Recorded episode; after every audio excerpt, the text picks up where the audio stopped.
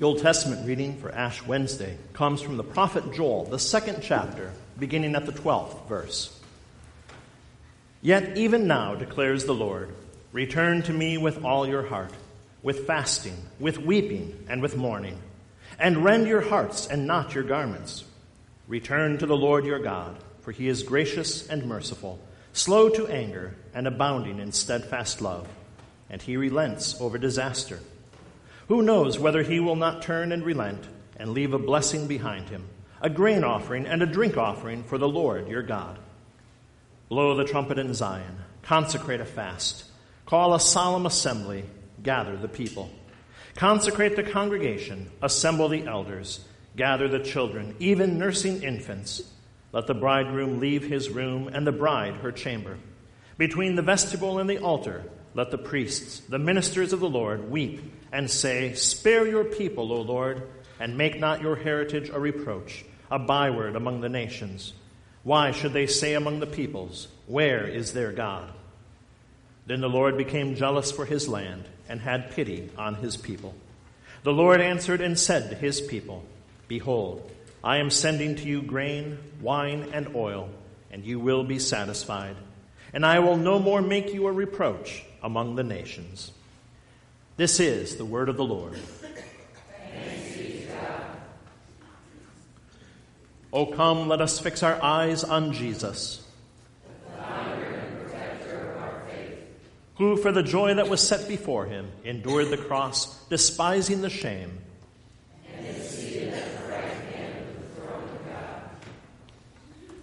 The epistle reading comes from Paul's second letter to the church in Corinth, the fifth and sixth chapters.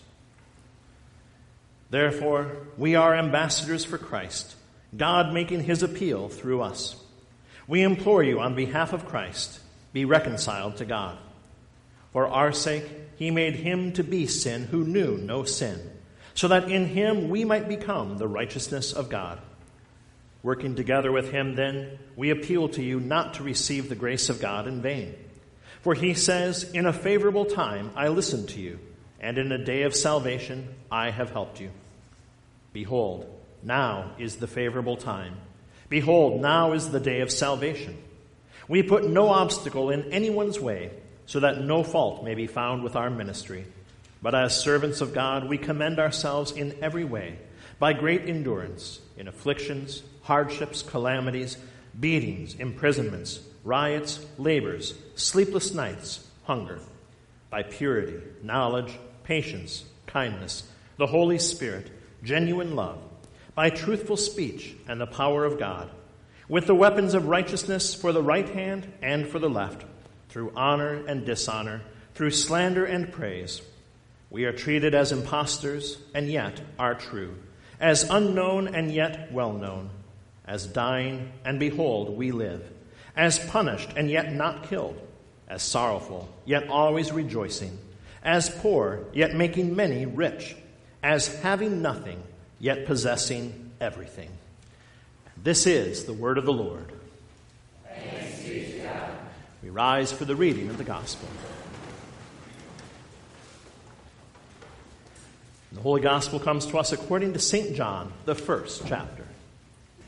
The next day, John saw Jesus coming toward him and said, Behold, the Lamb of God who takes away the sin of the world. This is he of whom I said, after me comes a man who ranks before me, because he was before me. I myself did not know him, but for this purpose I came, baptizing with water, that he might be revealed to Israel. And John bore witness. I saw the Spirit descend from heaven like a dove, and it remained on him. I myself did not know him, but he who sent me to baptize with water said to me, He on whom you see the Spirit descend and remain, this is he who baptizes with the Holy Spirit. And I have seen and have borne witness that this is the Son of God. And this is the gospel of our Lord. Grace, mercy, and peace to you from God our Father and from our Lord and Savior, Jesus Christ. Amen. Today, Ash Wednesday, is the day when many of us visibly bear the marks of our sin.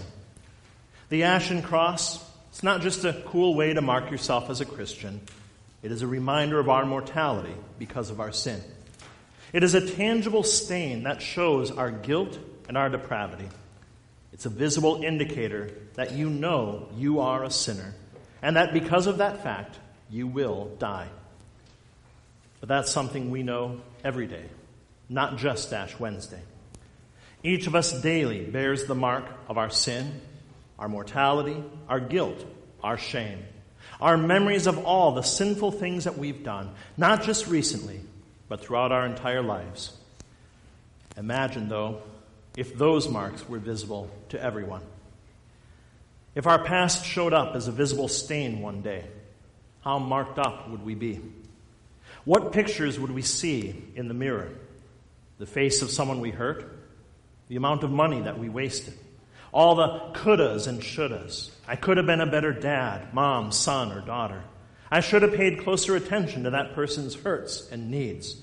I could have helped them, but instead I made things worse. Dig around in the basement of your life. Look at all your marks of sin, and what do you feel?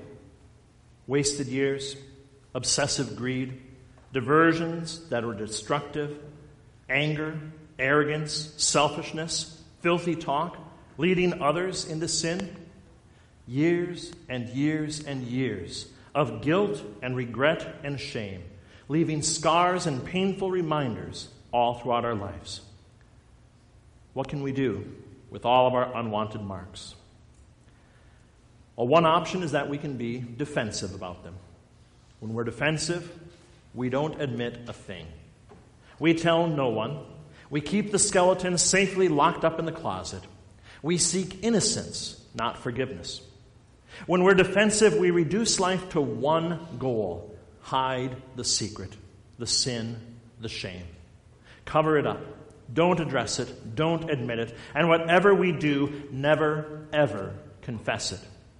If someone tries to bring it into the light, we fight tooth and nail, claiming that it's not sin, saying that it never happened, that there were special circumstances that nobody else would ever understand. We say excuses like, everyone else is doing it, so why are you picking on me?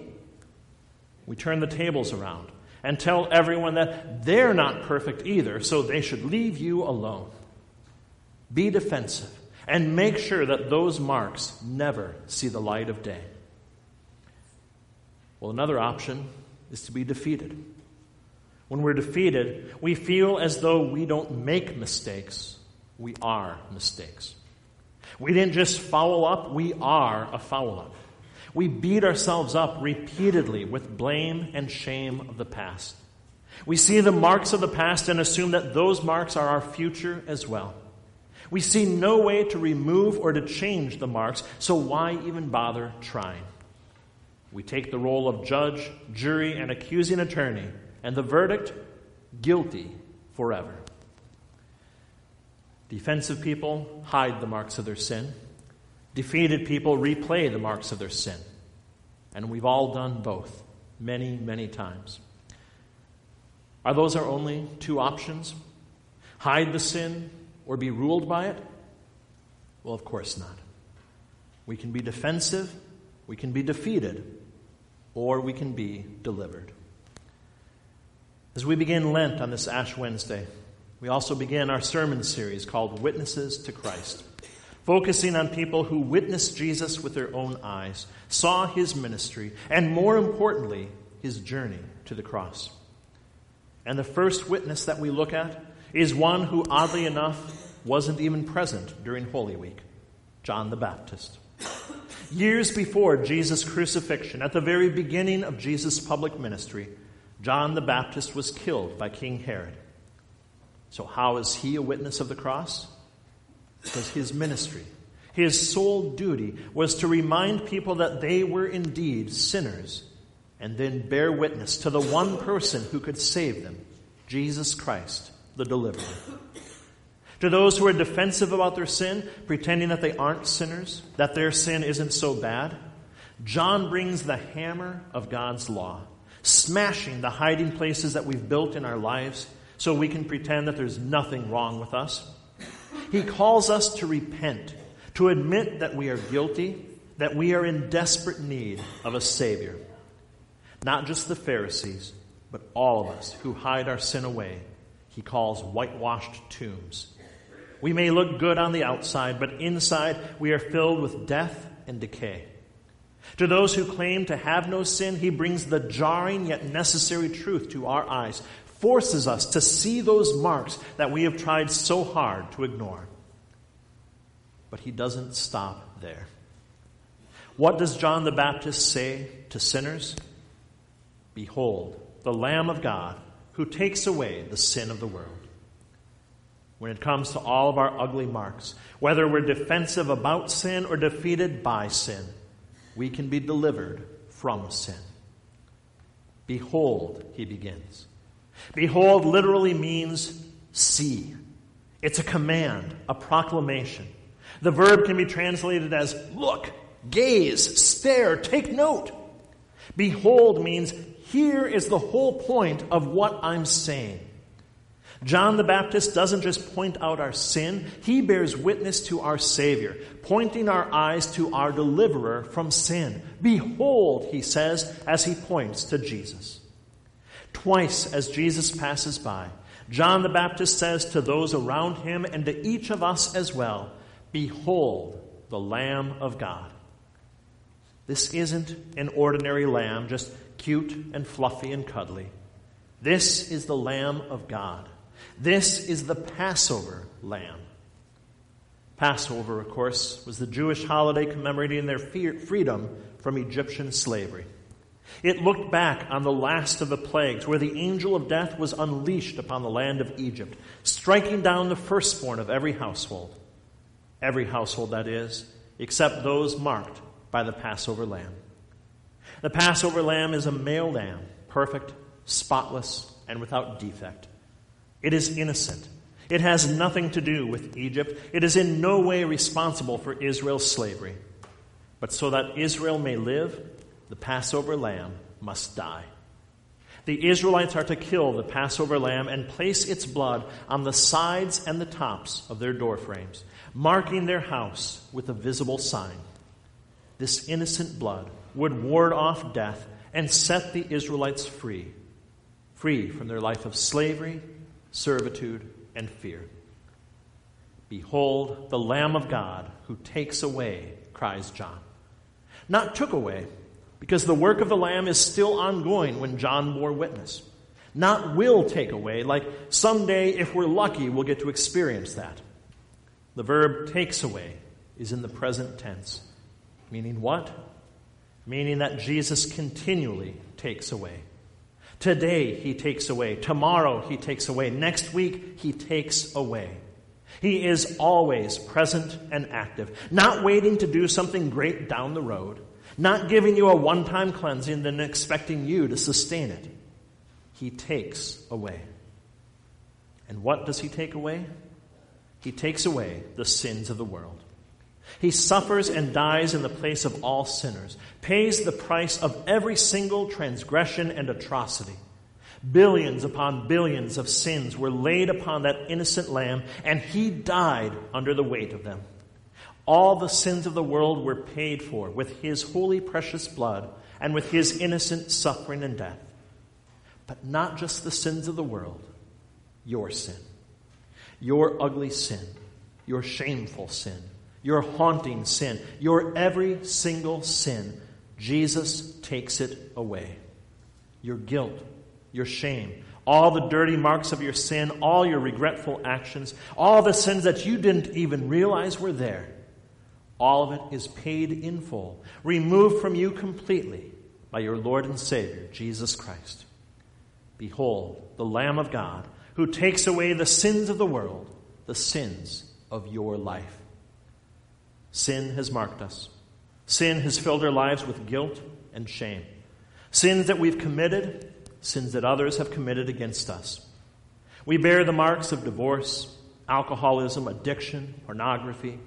We're marked by shame as our children fall away from the church. Our friends betray us. We lose our job, our house, our life savings. Skeletons from the past that we thought we were done with show up to haunt us more all the shameful things that have happened to us, all the dirty, terrible things that we've done to ourselves and to others, All the things that we've worked so hard to keep hidden from everyone, but have come to light, even the things we're still somewhat successful in hiding away, they all mark us with guilt and with shame. What can we do? We try to come up with our own solutions. We put our hands over our ears, we wash, splash water on our face, go for a long drive, self medicate. We try to talk it out with a friend or a counselor, but nothing takes away our shame. Nothing takes away our guilt. Sin has marked us, and that's that. End of story, right? But it's not. We don't have to drink our sin away, work our sin away, explain our sin away, eat our sin away, cry our sin away, or bury our sin away. Behold, the Lamb of God who takes away the sin of the world. This may be hard to believe. Most of us have carried our ugly marks for so long that we can't imagine life without them. Maybe we can't imagine that, but God can, and God does. God does more than just imagine it, He makes it so. He sends John the Baptist, who says to each and every one of us sinners, Behold, look, gaze, see, this is the whole point of what I'm saying. Behold, the Lamb of God who takes away the sin of the world. The Passover Lamb of God does it all for the whole world. The Passover Lamb of God does it all for you. And so we behold the Lamb and we pray, Jesus, take it all away. Confess your sin. Unburden yourself of the sin others have done to you. Tell Jesus what you did, what you said, what you saw, what you took, how you feel. Tell Jesus what you thought. Pray this prayer as often as needed. Once, twice, ten times a day. Hold nothing back. No guilt is too ancient or too recent. No shame is too evil or too insignificant. No marks are so malicious that they can't be completely removed by the grace of God. And what do you need grace for? For being a bad person? That's too general. Examine your life and confess real sins. Did you lose your patience at a meeting and call your coworker a rude name? Do you often take God's name in vain? Do you struggle with addiction and keep on failing? Look at your life, confess real sins. Because confession isn't punishment for sin. Confession names the sin so it can be exposed to God's amazing grace so you can be set free forever. Be firm in this prayer. Satan traffics in guilt and shame, and he won't give up without a fight. When he says, Oh, that's not really a sin. When he says, Oh, you don't need to bring that up. When he says, God couldn't forgive you of that, say to Satan, Behold, the Passover Lamb of God who takes away the sin of the world. It's time for a clean start, a fresh slate, a new beginning. That's what Lent is about. We don't need to be defensive or defeated. Today and always, we can be delivered. And we do that by looking at God's marks. Yes, God has marks too. Not the marks of sin like we have, his are the marks on his hands, on his body. His are the marks of love and sacrifice, the marks of his atoning death that sets you free. Behold, look, see, gaze. This is the whole point of what I'm talking about. I have engraved you on the palms of my hands, he says through the prophet Isaiah. Jesus has your name written where he can see it. Your name is on his blood-stained hands. Yes, Jesus loves you that much. If you've ever wondered if God could really forgive you, if you've ever wondered if Jesus is really willing to take away all your marks, if you've ever wondered what God would do if he ever found out about it all, then frame these words and hang them on your wall. Behold the Lamb of God who takes away the sins of the world. Trust these words. Believe these words. Stand firm in these words and trust in Jesus Christ to take it all away. Because he took the nails on a cross. On a God forsaken cross, Jesus Christ took the nails for you. And taking those nails, Jesus takes away all of your sin and all of your shame. He hung there for us. And still, Jesus says, I have engraved you on the palms of my hands. In the end, These are the only marks that matter. These marks on Christ's hands, they will never be erased, ever. Behold, the Lamb of God who takes away the sins of the world. And by his cross alone, by his empty tomb alone, you are forgiven of every one of your sins, and eternal life in heaven is yours. To God alone be all glory, now and forever. Amen.